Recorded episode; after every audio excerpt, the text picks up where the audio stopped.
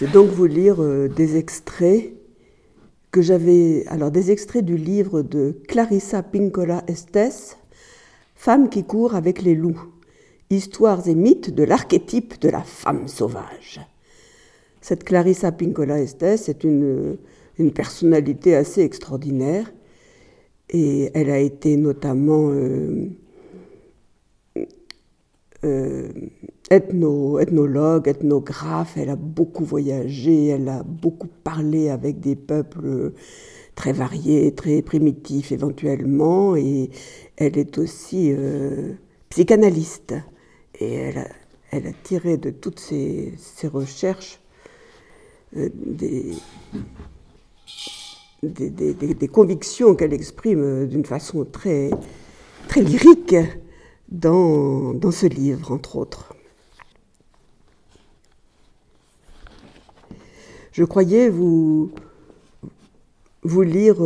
alors, c'est un livre qui est basé sur plusieurs contes et mythes qu'elle décortique après ça pour voir de quelle façon ils peuvent concerner notre inconscient et notre développement.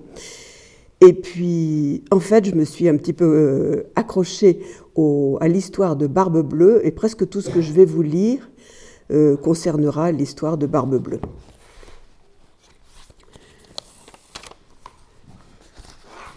Voici un passage de l'introduction qui s'appelle « Chanter au-dessus des eaux ». La vie sauvage et la femme sauvage sont toutes deux des espèces en danger. Au fil du temps, nous avons vu la nature instinctive féminine saccagée, repoussée, envahie de constructions. On l'a malmenée au même titre que la faune, la flore et les terres sauvages. Cela fait des milliers d'années que, sitôt que nous avons le dos tourné, on la relègue aux terres les plus arides de la psyché.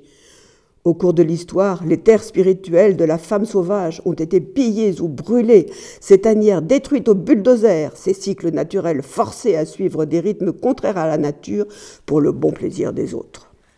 Ce n'est pas par hasard si les étendues sauvages de notre planète disparaissent en même temps que la compréhension de notre nature sauvage profonde s'amoindrit. On voit aisément pourquoi les vieilles forêts et les vieilles femmes sont tenues pour des ressources négligeables. Et si les loups et les coyotes, les ours et les femmes sauvages ont le même genre de réputation, cela n'a rien d'une coïncidence. Tous correspondent à des archétypes instinctuels proches. C'est pourquoi on les considère, à tort, les uns et les autres, comme peu amènes, fondamentalement dangereux et gloutons. Ma vie et mon travail en tant qu'analyste jungienne, poétesse et Cantadora, gardienne des vieilles histoires, m'ont appris qu'on pouvait restaurer la vitalité faiblissante des femmes en se livrant à des fouilles psycho-archéologiques des ruines de leur monde souterrain. Ces méthodes nous permettent de retrouver les voies de la psyché instinctive naturelle et, à travers sa personnification dans l'archétype de la femme sauvage, de discerner de quelle manière fonctionne la nature innée de la femme. La femme moderne est un tourbillon d'activités. On lui demande d'être tout pour tout le monde. Il y a longtemps que la vieille sagesse n'a plus cours. Le titre de cet ouvrage, « Femme qui court avec les loups, histoires et mythes de l'archétype de la femme sauvage », est né de mon étude de la biologie animale, en particulier des loups. Ce qu'on sait des loups, Canis lupus et Canis rufus, présente en effet des similitudes avec l'histoire des femmes, tant sur le plan de l'ardeur que du labeur. Les loups sains et les femmes saines ont certaines caractéristiques psychiques communes, des sens aiguisés, un esprit ludique et une aptitude extrême au dévouement. Relationnels par nature, ils manifestent force, endurance et curiosité. Ils sont profondément intuitifs, très attachés à leurs compagnes ou compagnons, leurs petits, leurs bandes. Ils savent s'adapter à des conditions perpétuellement changeantes. Leur courage et leur vaillance sont remarquables. Et je vais passer au premier chapitre qui s'intitule « La louve ». La loba, la louve. Hurler avec les loups, résurrection de la femme sauvage.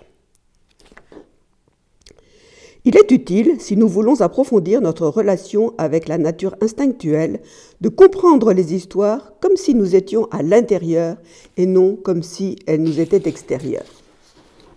C'est cette écoute intérieure qui nous ouvre la porte d'un conte. Autrefois, les dissecteurs disaient que le nerf auditif était divisé en 3 sections au moins qui s'enfonçaient dans le cerveau. Pour eux, en conséquence, l'oreille était destinée à entendre à 3 niveaux différents. Le premier permettait d'entendre les conversations terrestres, le deuxième de saisir l'apprentissage et l'art, et le troisième était là pour que l'âme elle-même puisse, du temps de son passage sur terre, entendre les conseils et acquérir un savoir. Alors, maintenant, écoutez avec l'oreille de l'âme, car telle est la mission des histoires. La Loba, la louve. Il est une vieille femme qui vit dans un endroit caché, connu de tous, mais que bien peu ont vu. Comme dans les contes de fées d'Europe de l'Est, elle semble attendre que les personnes perdues, errantes ou en quête de quelque chose parviennent jusqu'à elle. Elle est circonspecte, souvent velue, toujours grosse et fuit la compagnie des autres. Elle croit ses caquettes et s'exprime plus par des cris d'animaux que par des bruits humains. Elle se donne différents noms, la Wessera, la femme aux os, la Trapera, la ramasseuse, et la Loba, la louve. La Loba a pour unique tâche de ramasser des os. Elle a la réputation de ramasser et de conserver surtout ce qui risque d'être perdu pour le monde.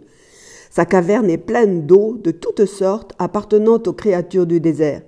Cerfs, serpents à sonnette, corbeaux, mais on l'a dit, spécialiste des loups. Elle arpente les montañas, les montagnes, et les arroyos, le lit asséché des rivières, et les passe au crible à la recherche d'eau de loup. Lorsqu'elle est parvenue à reconstituer un squelette dans sa totalité, lorsque le dernier os est en place et que la belle architecture blanche de l'animal est au sol devant elle, elle s'assoit auprès du feu et réfléchit au chant qu'elle va chanter. Quand elle a trouvé, elle se lève et, les mains tendues au-dessus de la créatura, elle chante. C'est alors que la cage thoracique et les os des pattes du loup se recouvrent de chair et que sa fourrure pousse. La Loba chante encore et la bête s'incarne un peu plus. Sa queue puissante et recourbée se dresse. La Loba chante encore et la créature se met à respirer. La Loba chante toujours, un chant si profond que le sol du désert tremble. Et pendant qu'elle chante, la bête ouvre les yeux, bondit sur ses pattes et détale dans le canyon. Quelque part, durant sa course, soit du fait de sa vitesse, soit parce qu'elle traverse une rivière à la nage, qu'un rayon de lune ou de soleil vient se poser sur elle, elle se transforme soudain en une femme qui court, avec de grands éclats de rire, vers l'horizon libre.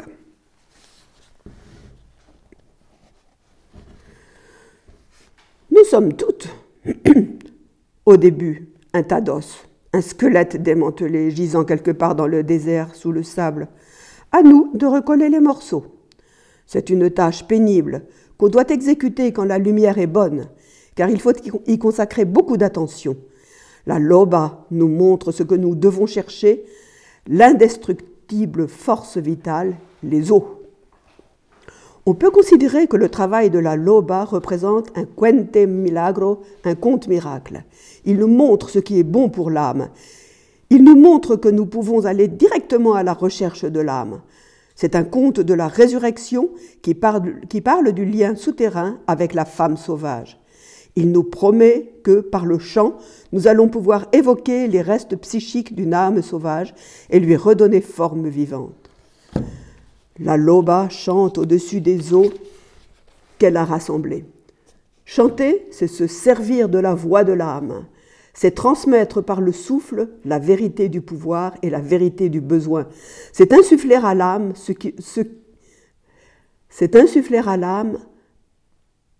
à ceux qui souffrent ou a besoin de se rétablir. C'est insuffler de l'âme à ceux qui souffrent ou a besoin de se rétablir. Pour ce faire, il faut plonger au plus profond des émotions et de l'amour. jusqu'à être submergé par le désir d'une relation avec le soi sauvage, puis laisser s'exprimer l'âme à partir de cet état d'esprit. C'est cela, chanter au-dessus des eaux. Nous ne pouvons faire l'erreur de tenter de tirer d'un amant cette magnifique forme d'amour, car cette tâche féminine qui consiste à trouver et à chanter l'hymne créatif est un travail solitaire qui s'accomplit dans le désert de la psyché. Quel que soit le nom qu'on lui donne, la force que personnifie la Loba enregistre le passé de tous et le passé du monde, parce que, génération après génération, elle a survécu et qu'elle n'a plus d'âge. Elle est l'archiviste des intentions des femmes, la conservatrice de la tradition féminine, ses moustaches perçoivent le futur, son regard voilé de vieille sage voit loin, elle existe simultanément en amont et en aval du temps. Cette vieille femme se tient entre deux mondes, celui du rationnel et celui du mythe. Elle est leur articulation. Cet entre-deux est le lieu inexplicable que nous reconnaissons lorsque nous en faisons l'expérience. Mais si nous essayons d'en saisir les nuances, elle nous échappe et change de forme, sauf si nous passons par la poésie, la musique, la danse ou les histoires. On pense même que le système immunitaire du corps pourrait avoir sa source dans ce mystérieux terroir psychique, ainsi que la mystique, les images archétypales et nos besoins, y compris notre soif de Dieu, notre faim de mystère et tous les instincts sacrés ou profanes. On dit parfois que l'histoire de l'humanité, les sources de la lumière et de l'obscurité se trouvent également là. Ce n'est pas un vide, mais plutôt la demeure des êtres de brume, le lieu où les choses sont et ne sont pas encore, où les ombres ont une substance et où la substance est transparente. Alors, excusez-moi, je suis obligée de sauter beaucoup de choses très intéressantes. J'ai toujours été frappée par le plaisir que les femmes prennent à creuser profondément le sol. Elles plantent des bulbes pour le printemps, repiquent des plants de tomates au parfum âcre, leurs doigts profondément enfoncés dans le terreau. Pour moi, elles creusent à la recherche de la vieille femme de 2 millions d'années. Elles veulent se l'offrir comme un cadeau. Car avec elles,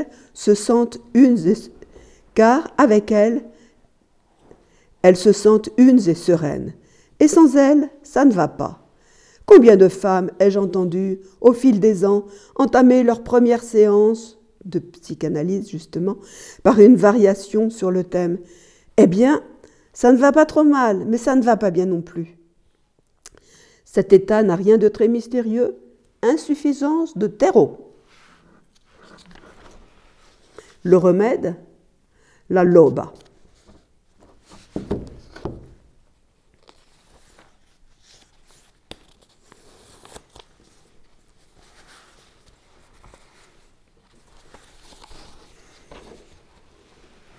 Et je vais passer maintenant au conte de Barbe Bleue. Traquer l'intrus, un début d'initiation. Il y a plusieurs êtres humains en un seul, et chacun possède ses propres valeurs, ses propres motivations, ses propres systèmes. Certaines technologies utilisées pour l'étude de la psychologie proposent d'appréhender ces êtres-là, de les décompter, de les nommer et de les soumettre. Mais ce genre de méthode éteindrait les lueurs sauvages qui dansent dans les yeux des femmes et les flammes que leur cœur lance.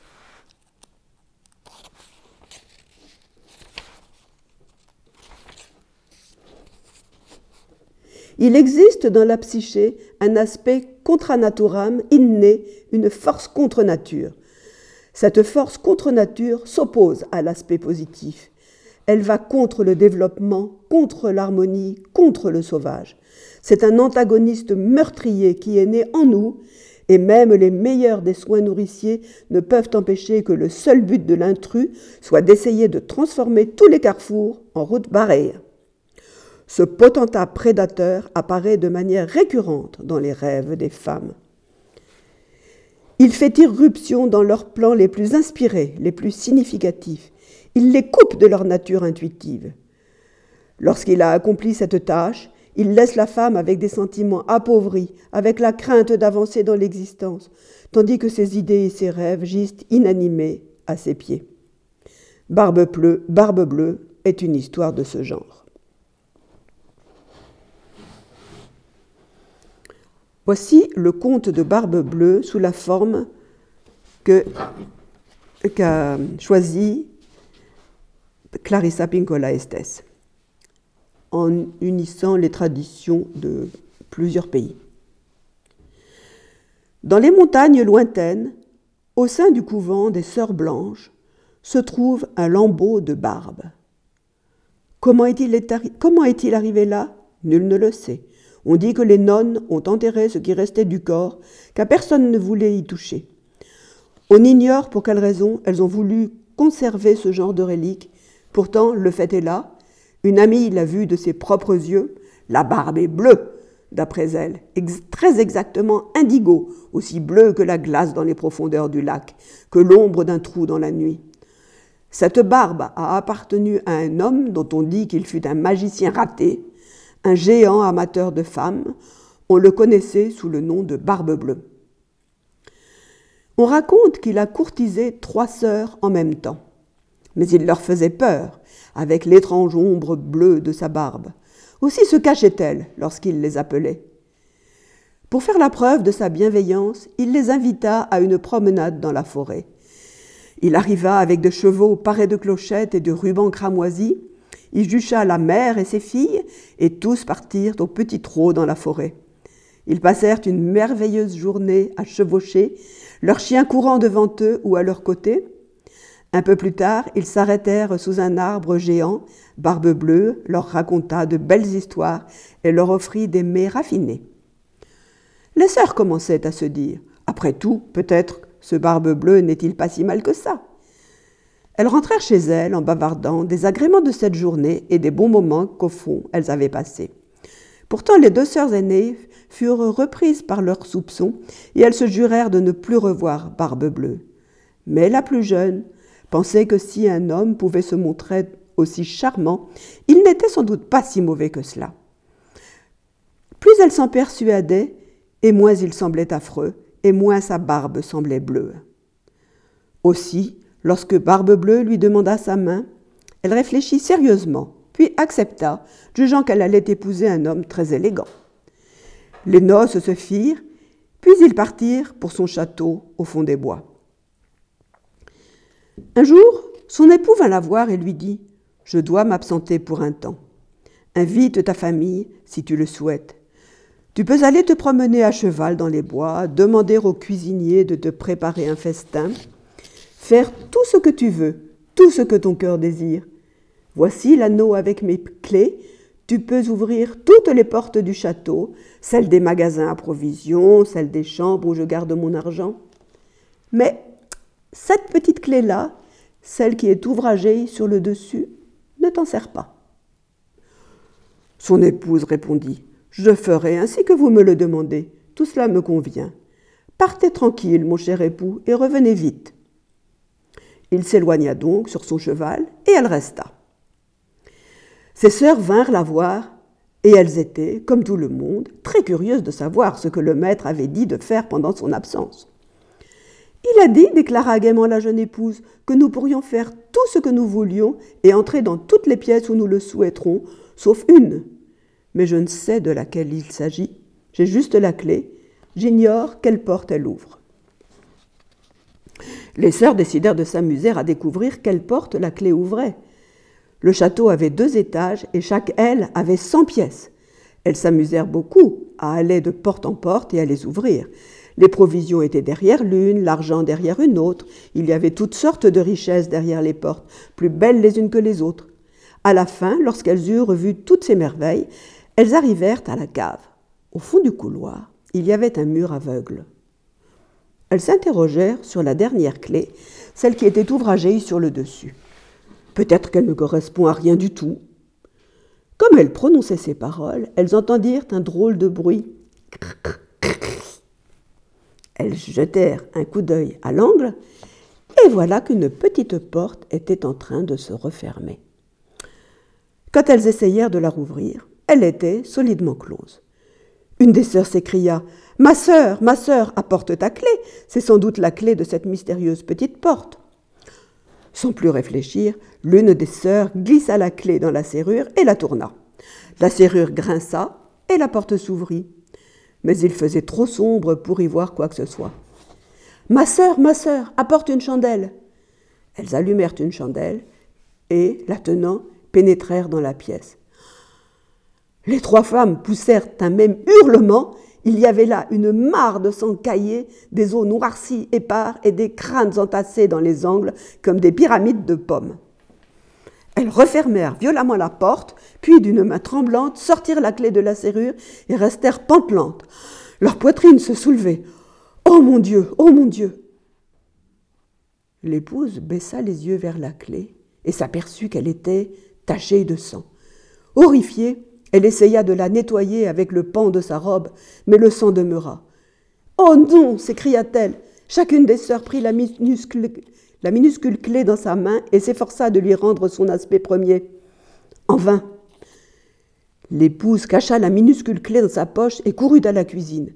Lorsqu'elle y parvint, sa robe blanche était tachée de rouge de la poche à l'ourlet, car la clé pleurait lentement des larmes de sang pourpre.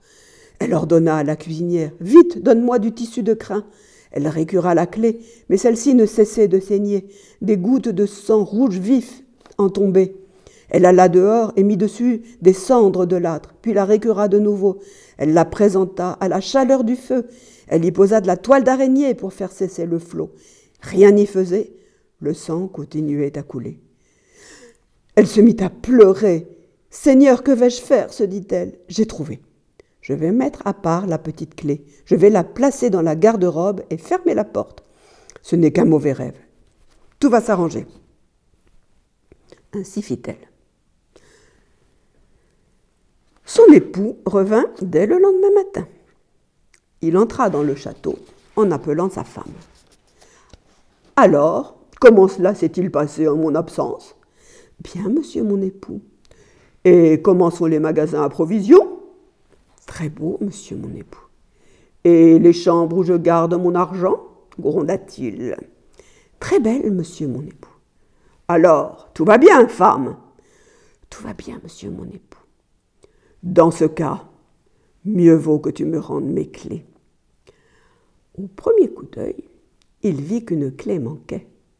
« Où est la plus petite clé ?»« Je l'ai perdue. Oui, je l'ai perdue. Je me suis promenée à cheval. L'anneau avec les clés est tombé et j'ai dû en perdre une. »«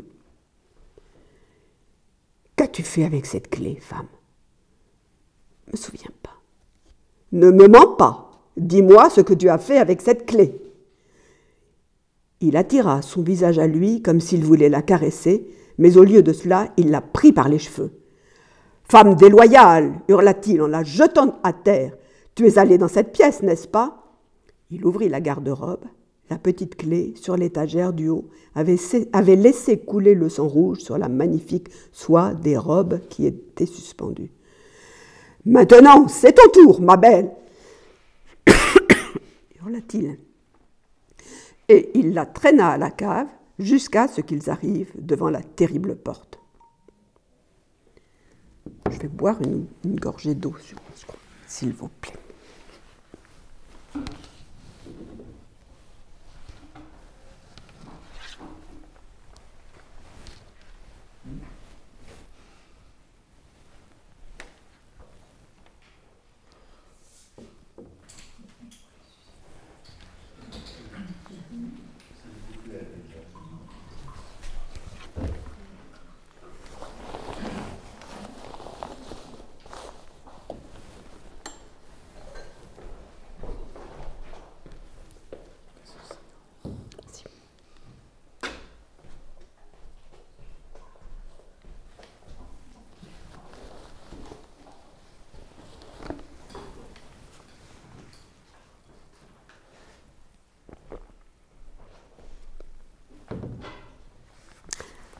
Excusez-moi pour l'interruption.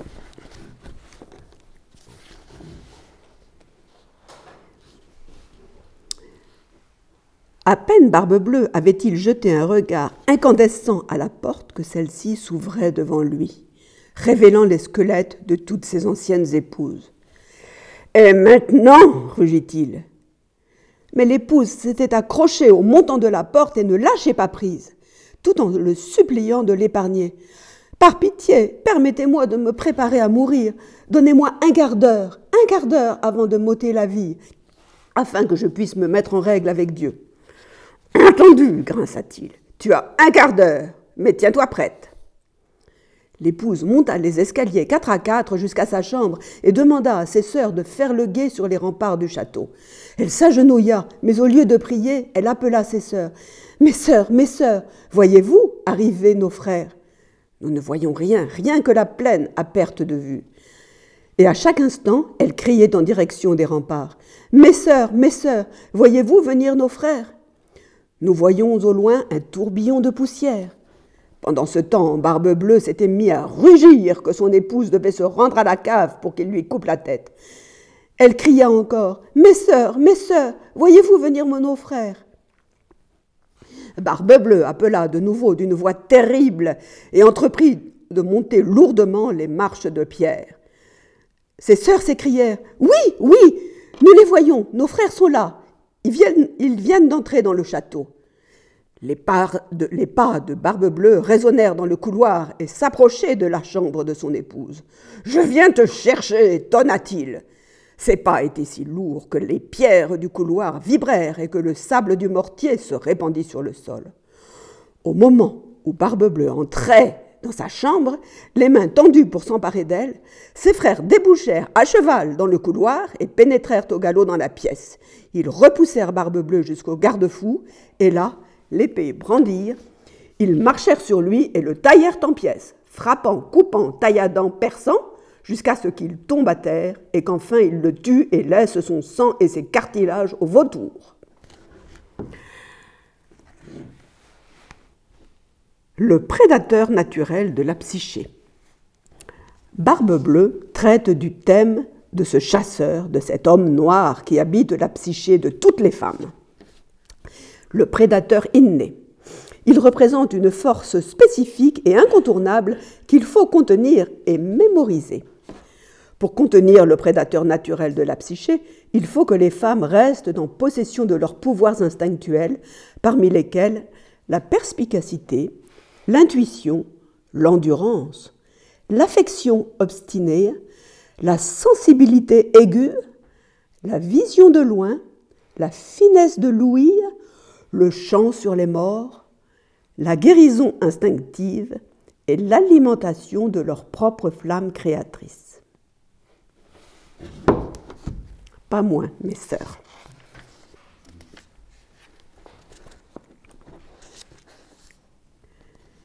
Comprendre le prédateur, c'est être un animal qui a atteint sa maturité et ne saurait être vulnérable par naïveté, inexpérience ou inconscience. Tel un rusé chasseur, Barbe Bleue sent qu'il intéresse la plus jeune des filles, autrement dit qu'elle accepte d'être sa proie. Il la demande en mariage, et dans un moment d'exubérance propre à la jeunesse, mélange comme souvent de folie, de plaisir, de bonheur et d'intrigue sexuelle, elle accepte. Quelle femme ne reconnaît pas ce scénario ? La femme naïve comme proie. La plus jeune des sœurs, la moins évoluée, est l'incarnation de la femme naïve. C'est son propre chasseur intérieur qui va la capturer temporairement. Pourtant, à la fin, elle émergera plus sage, plus forte, et reconnaîtra le prédateur de sa propre psyché quand elle le verra.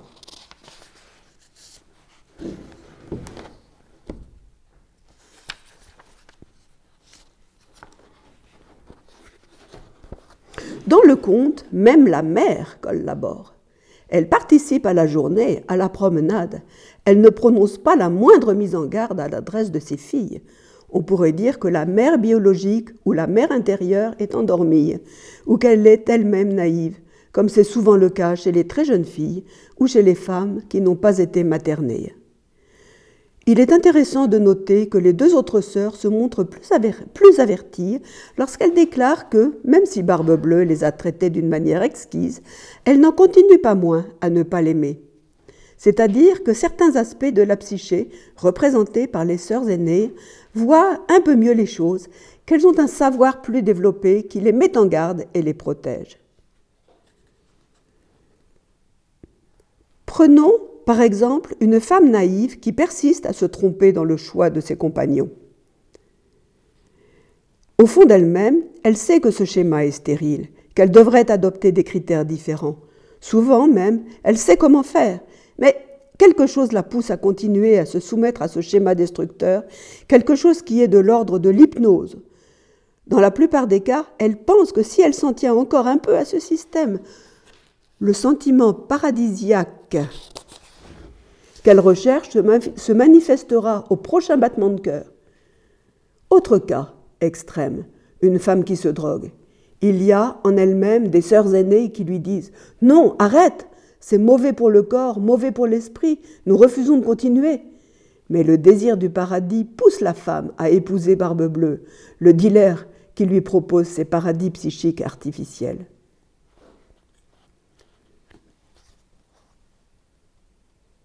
Je passe encore un. Et donc, le mariage fatal a lieu. Quand Barbe Bleue part en voyage, la jeune épouse ne se rend pas compte que même si on l'exhorte à faire ce qu'elle veut, à une exception près, sa vie est restreinte, au contraire.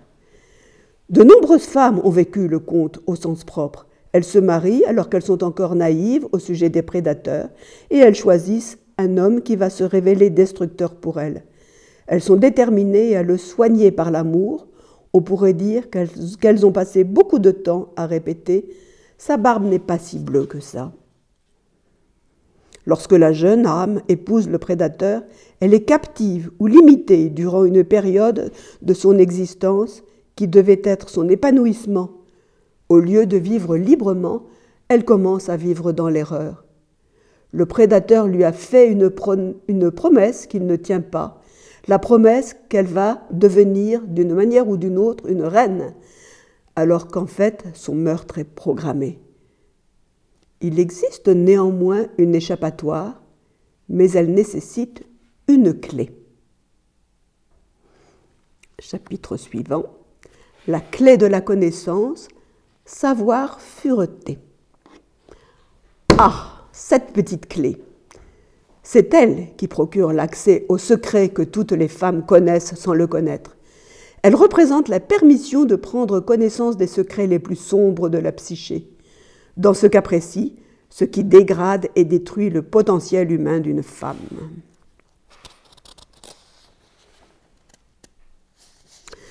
Barbe Bleue interdit à la jeune femme de se servir de la clé qui lui ferait prendre conscience des choses.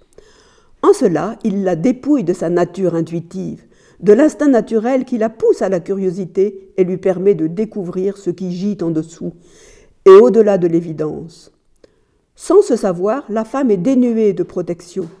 Si elle essaie d'obéir à l'injonction de Barbe Bleue de ne pas se servir de la clé, elle choisit la mort pour son esprit. En choisissant d'ouvrir la porte de la terrifiante pièce au secret, elle choisit la vie. Dans ce conte, ses sœurs viennent la voir. Et elles étaient, comme tout le monde, très curieuses. L'épouse leur dit gaiement « Nous pouvons faire tout ce que nous voulons, sauf une chose. » Et les sœurs décident de s'amuser à chercher à quelle porte correspond la petite clé, avançant à nouveau vers la prise de conscience. Certains théoriciens de la psychologie, et parmi eux Freud et Bruno Bettelheim, ont interprété les épisodes du type de celui que l'on trouve dans ce conte comme une punition de la curiosité sexuelle des femmes.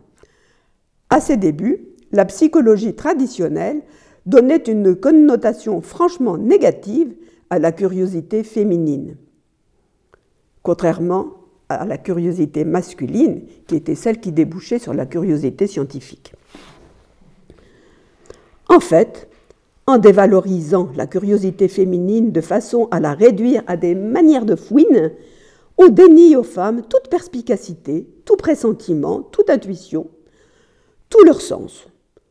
On s'en prend à leurs pouvoirs les plus fondamentaux, leur capacité à différencier et à déterminer les choses.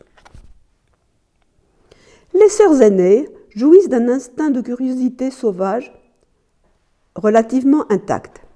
Elles sont les représentantes de la psyché individuelle de la femme, les petits coups de coude en quelque sorte qui viennent du fond de l'esprit et lui remettre en mémoire ce qui est important.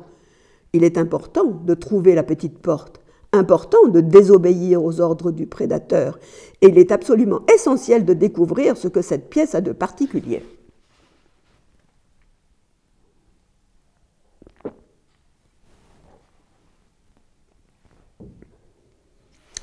En matière de transformation, il y a un acte essentiel, poser la bonne question. C'est valable dans les contes de fées, en analyse, dans l'individuation. La bonne question fait germer la conscience. La bonne question, correctement formulée, naît toujours d'une curiosité fondamentale à propos de ce qui se trouve derrière. Les questions sont les clés qui ouvrent d'un coup les portes secrètes de la psyché. Les sœurs ont beau ignorer quel trésor ou déguisement se trouve derrière la porte, elles ont recours à leurs bons instincts et posent précisément la question psychologique. Où penses-tu que se trouve cette porte et que peut-il bien y avoir derrière ? C'est à ce moment-là que la nature naïve commence à mûrir, à se demander « Qu'y a-t-il au-delà des apparences ? Qu'est-ce qui fait que cette ombre se projette sur le mur ? » La jeune nature naïve commence à comprendre que s'il existe quelque chose de secret, d'interdit, quelque chose qui projette une ombre, il faut aller voir ce que c'est. Celle dont la conscience va se développer se lance à la recherche de tout ce qui se trouve derrière l'immédiatement observable, le pétillement dont la source est invisible, une fenêtre obscure, une porte qui se lamente, un ray de lumière sous le seuil. Elles le recherchent jusqu'à ce que la substance même de la question se révèle à leurs yeux. Comme nous allons le constater, c'est la capacité de supporter ce qu'elle voit qui permet à une femme de faire retour à sa nature profonde, là où elle sera soutenue dans toutes ses pensées, ses émotions, ses actions. Chapitre suivant, le fiancé animal. Donc, même si la jeune femme essaie de suivre les ordres du prédateur et accepte de rester dans l'ignorance du secret de la cave, elle finit par introduire la clé, la question, dans la porte et découvre l'horreur du carnage qui a été perpétré quelque part dans sa vie profonde. Et cette clé, ce minuscule symbole de son existence, va soudain se mettre à saigner sans discontinuer, à pleurer des larmes de sang intarissables pour avertir que quelque chose ne va pas. Une femme peut essayer de se cacher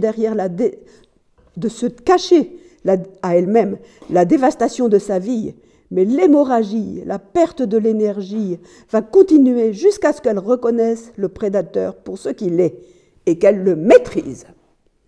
Quand les femmes ouvrent la porte de leur propre existence et découvrent le carnage perpétré dans ses parties reculées, elles s'aperçoivent la plupart du temps qu'elles ont autorisé l'assassinat de leurs rêves, de leurs objectifs et de leurs espoirs vitaux. Des pensées, des émotions, des désirs autrefois pleins de promesses gisent là, exsangues, sans vie maintenant, qu'ils aient porté sur les relations affectives, sur l'accomplissement, le succès, une œuvre d'art, qu'importe. Lorsqu'on fait ce genre de macabre découverte dans la psyché, on peut être sûr que le prédateur naturel, souvent symbolisé dans le rêve par le fiancé animal, est passé par là et a méthodiquement détruit les désirs, les préoccupations, les aspirations les plus chères d'une femme. Dans les contes de fées, le personnage du fiancé animal est effectivement un thème courant. On peut y voir le symbole de quelque chose de malveillant travesti sous les apparences de la bienveillance. Au fil des ans, j'ai eu le loisir de prendre connaissance de nombreux rêves de femmes où l'on retrouvait ce fiancé animal, ou cette impression que les choses ne vont pas aussi bien qu'elles le semblent. L'une de mes patientes rêva qu'un homme qui était beau et tout à fait charmant, mais quand elle baissait les yeux, elle s'apercevait qu'un anneau de fil de fer barbelé commençait à sortir de sa manche en se déroulant. Une autre rêva qu'elle aidait une vieille personne à traverser la rue Et soudain, celle-ci, avec un sourire sardonique, se mettait à fondre sur son bras et en la brûlant profondément. Une autre encore rêva qu'elle mangeait en compagnie d'un ami inconnu dont la fourchette fut propulsée à travers la table, la blessant mortellement. Il ne s'agit pas là de voir, de comprendre, ni de percevoir que nos désirs profonds ne correspondent pas à nos actes. Il s'agit de la trace laissée par le fiancé animal.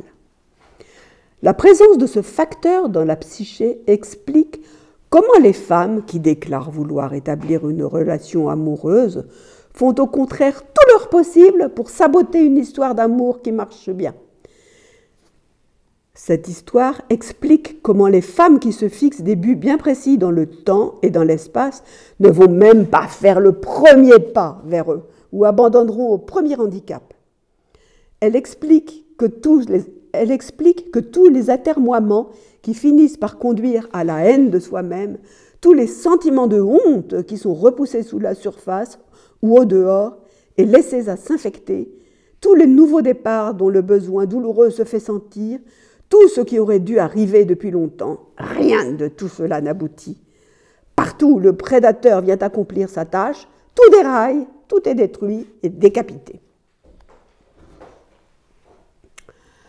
Vient alors l'étape suivante, encore plus difficile, celle qui consiste à être capable de supporter ce que nous voyons, supporter notre autodestruction, notre anéantissement. Chapitre suivant, l'odeur du sang. Dans le conte, les sœurs claquent la porte de la chambre macabre et la jeune épouse contemple le sang sur la clé. Un gémissement lui monte aux lèvres. Je dois faire disparaître ce sang, sinon il saura. Maintenant, le soi naïf sait qu'une force meurtrière est lâchée dans la psyché. Le sang sur la clé, c'est le sang de la femme. S'il s'agissait simplement du sang résultant du sacrifice de fantasmes frivoles, il n'y aurait qu'une trace sur la clé. Mais là, c'est beaucoup plus grave, car il exprime le carnage des aspects les plus profonds de la vie créatrice, les plus ancrés dans l'âme. La femme qui se trouve dans cet état perd son énergie créatrice, soit pour résoudre des problèmes quotidiens, tels que ceux de l'école, de la famille, des amis, soit pour se préoccuper des problèmes du monde qui l'entoure, soit vis-à-vis des questions moins terre-à-terre comme son développement personnel ou son art. Ce ne sont pas de simples atermoiements, en fait, car cela dure des semaines et des mois. Même si les idées ne lui manquent pas, elle semble vidée de tout, profondément anémique et de plus en plus incapable d'entreprendre quoi que ce soit. Le sang dont il est question dans le conte n'est pas du sang menstruel, mais le sang des artères de l'âme. Il ne se contente pas de souiller la clé, il coule sur toute la personne de l'épouse et tache sa robe. Lorsque la clé qui pleure des larmes de sang, la question, tâche notre persona, nous ne pouvons cacher plus longtemps nos peines. Nous ne pouvons dire ce que nous voulons, présenter une façade souriante. Une fois que nous avons reçu le choc de la découverte de la chambre du crime, nous ne pouvons plus prétendre plus longtemps qu'elle n'existe pas. Et de voir la vérité nous fait perdre encore des flots d'énergie.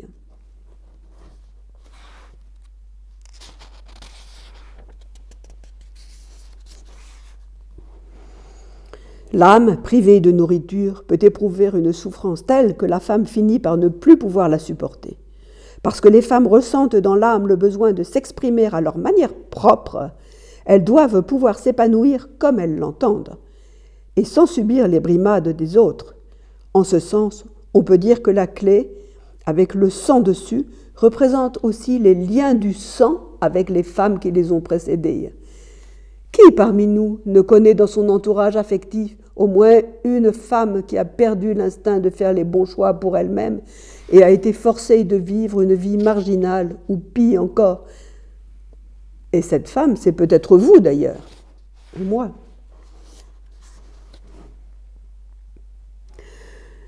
Barbe Bleue tue la femme et la démantèle, jusqu'à ce qu'elle ne soit qu'un tas d'eau. Il ne lui laisse ni la beauté, ni amour, ni moi, et en conséquence, aucune capacité d'agir pour elle-même.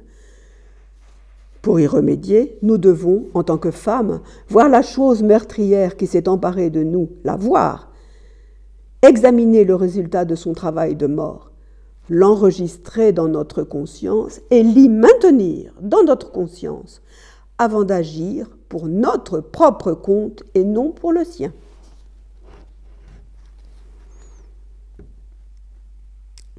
Chapitre suivant, rentrer sous terre et ressurgir par derrière. Excusez-moi, je fais de nombreuses coupes sombres à travers les chapitres. Lorsque Barbe Bleue découvre ce qu'il juge être la trahison de son épouse, il la saisit par les cheveux et la traîne dans l'escalier. « Maintenant, c'est ton tour !» rugit-il. L'élément meurtrier de l'inconscient vient menacer de détruire la femme consciente. Dans Barbe Bleue, la psyché tente maintenant d'éviter d'être tuée. Elle n'est désormais plus naïve, mais elle devient rusée. Elle réclame un peu de temps pour se préparer à la mort, en d'autres termes, un peu de temps pour rassembler ses forces avant l'ultime bataille. Il suffit parfois de cette formidable menace du prédateur pour qu'une douce créature se retrouve avec un regard d'aigle. Ironiquement, les deux aspects de la psyché, le prédateur et le jeune potentiel, atteignent l'un comme l'autre le degré d'ébullition. Lorsque les aspects opposés de la psyché d'une femme atteignent ces extrêmes, elle se sent souvent épouvantablement fatiguée, car sa libido est écartelée dans deux directions opposées. Mais même si ces pauvres luttes l'épuisent totalement, même si elle est privée de la nourriture de l'âme, elle doit néanmoins faire des plans pour s'échapper, elle doit se forcer à aller de l'avant. Traverser cette période critique, c'est comme passer un jour et une nuit dehors alors que le thermomètre est tombé au-dessous de zéro. Pour survivre, il ne faut pas céder à l'épuisement. Dormir maintenant, c'est mourir. Il y a là l'initiation la plus profonde, l'initiation d'une femme à ses propres sens instinctifs, au sein desquels le prédateur va être identifié et banni. C'est le moment où la femme captive passe du statut de victime à celui d'esprit rusé, au regard perçant, à l'oreille fine, où, par un effort quasi surnaturel, la psyché exténuée parvient à son ultime tâche. Chapitre suivant, pousser le cri. Quand Barbe Bleue appelle sa femme d'une voix tonitruante et que celle-ci le supplie de lui laisser un peu de temps, elle essaie donc de rassembler ses forces afin de triompher du prédateur. Que ce prédateur soit une religion ou une famille ou un mari destructeur ou des complexes négatifs. Elle plaide sa cause avec talent. « Par pitié, murmure-t-elle, permettez-moi de me préparer à la mort. »« Entendu, répond-il, mais tiens-toi prête. » La jeune femme fait appel à ses frères psychiques. Que représentent-ils ? Ce sont les moteurs les plus musclés, les plus agressifs de la psyché. Ils représentent la force intérieure de la femme qui va agir lorsque le temps de mettre fin aux impulsions mauvaises sera venu. On leur donne habituellement le genre masculin, mais le genre féminin leur convient également. Ils peuvent aussi être neutres, représentés par des éléments comme la montagne qui se referme sur l'intrus ou le soleil qui, un instant, descend et vient réduire le maraudeur en cendres. L'épouse grimpe les escaliers 4 à 4 jusqu'à sa chambre et poste ses sœurs sur les remparts. « Voyez-vous venir nos frères ?» leur crie-t-elle. Et les sœurs lui crient en retour qu'elle ne voit toujours rien venir. Alors, tandis que Barbe Bleue rugit que sa femme descende à la cave afin qu'il lui tranche la tête, elle crie de nouveau « Voyez-vous venir nos frères ?» Et ses sœurs crient en retour que, peut-être, elle voit au loin un petit tourbillon de poussière. Ici, nous avons le scénario de l'irruption du pouvoir intrapsychique d'une femme. Ses sœurs les plus sages se portent sur le devant de la scène dans cette ultime étape initiatique. Elles deviennent ses yeux. Le cri de l'épouse va franchir une longue distance à l'intérieur de la psyché et parvenir à l'endroit où vivent ses frères, où se tiennent ces aspects de la psyché qui sont entraînés à combattre, si nécessaire, jusqu'à la mort. Mais à l'origine, les défenseurs de la psyché ne sont pas aussi près de la conscience qu'ils le devraient. Chez beaucoup de femmes, l'empressement et la nature combative sont insuffisamment proches de la conscience pour être efficaces.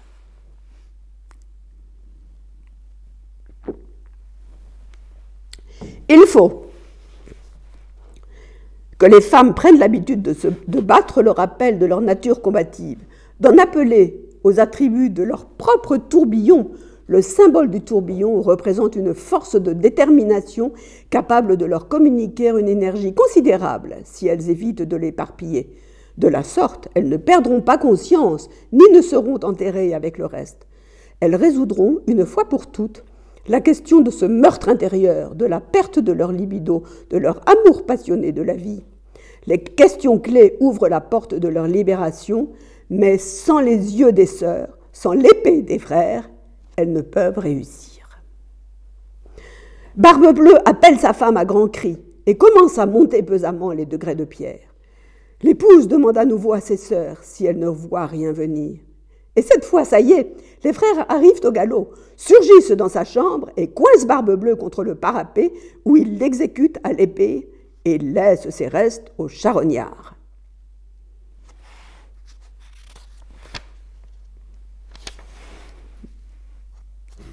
Il y a encore un développement très intéressant sur les os.